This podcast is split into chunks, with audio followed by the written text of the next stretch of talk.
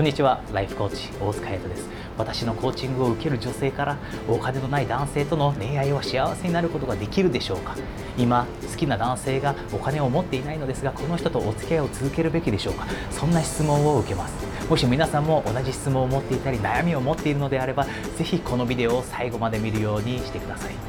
私が今日お話しするのはお金のない男性とお付き合いを続けるべきかどうかそれを判断する時にチェックするべき2つの大切なポイントについてです。それでは早速1つ目の大切なポイントですがそれは皆さんが男性に求める必須の要件の中にお金に関する要件が入っているかどうかということです。私のコーチングを受ける女性にいつも言っていることですが男性を探す前にまずは自分がどういった男性を求めているのかそれを明確にしてくださいとお伝えしています。ですのでもし今皆さんがどんな男性が好きなのかどんな男性でいてほしいのかという要件を持っていないのであれば10個をまずは書き出してください。例えば明るいこと仕事ができること思いやりがあること家族と仲がいいこ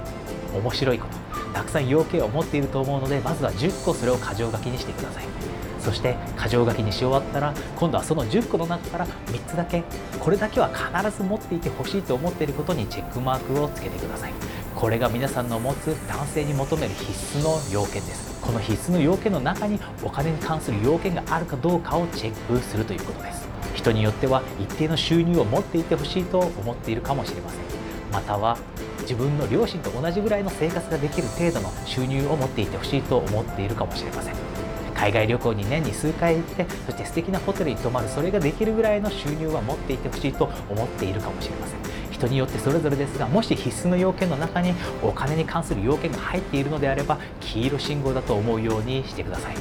なぜならば初めのうちはいいです。1年2年間の間は恋愛の熱があるためにこういった必須の要件が満たされていなくても我慢することはできます。ですが5年や10年が経った後必ずこのお金の問題が問題となってストレスになって不満となって出てくるようになります。それでは2つ目のポイントは何かというとそれは男性の中に本当の愛が芽生えているかということを確認するということです。本当の愛とは何でしょうか？それはその男性の自分の幸せよりも皆さんの幸せの方が大切になっているということです。こういった愛を芽生えさせている男性は皆さんを喜ばせるために皆さんを笑わせるために皆さんに幸せになってもらうために努力をします。たとえお金がなくても皆さんはその努力によって愛を感じ幸せを感じることができるようになります。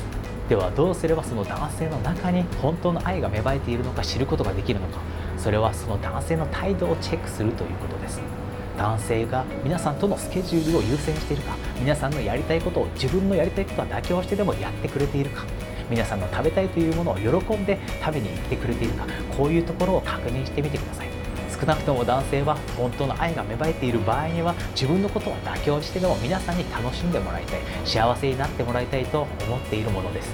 ぜひ皆さんもし今お金のない方とお付き合いをしていてこの先お付き合いを続けるべきか悩んでいるというのであればこの2つのポイントを確認するようにしてください。1つ目のポイントが男性に求める必須の要件の中にお金に関する要件があるかどうか。そして2つ目のポイントがその男性の中に本当の愛が芽生えているかどうか。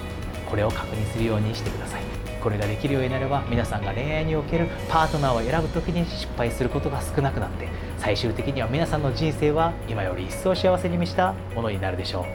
う。Live beautifully and happily ライフコーチ大塚隼人でした。今よりも一層幸せが感じられるようになるために一つ上のレベルのレッスンを受けたいという方は私のホームページはやと大塚 .com にお越しください。ホームページに来ていただいた方には SNS や YouTube ではお話ししていないアプローチのたくさん詰まったビデオレッスンハピネスレッスンをお届けします。それではハピネスレッスンでお会いできるのを楽しみにしています。ライフコーチ大塚隼人でした。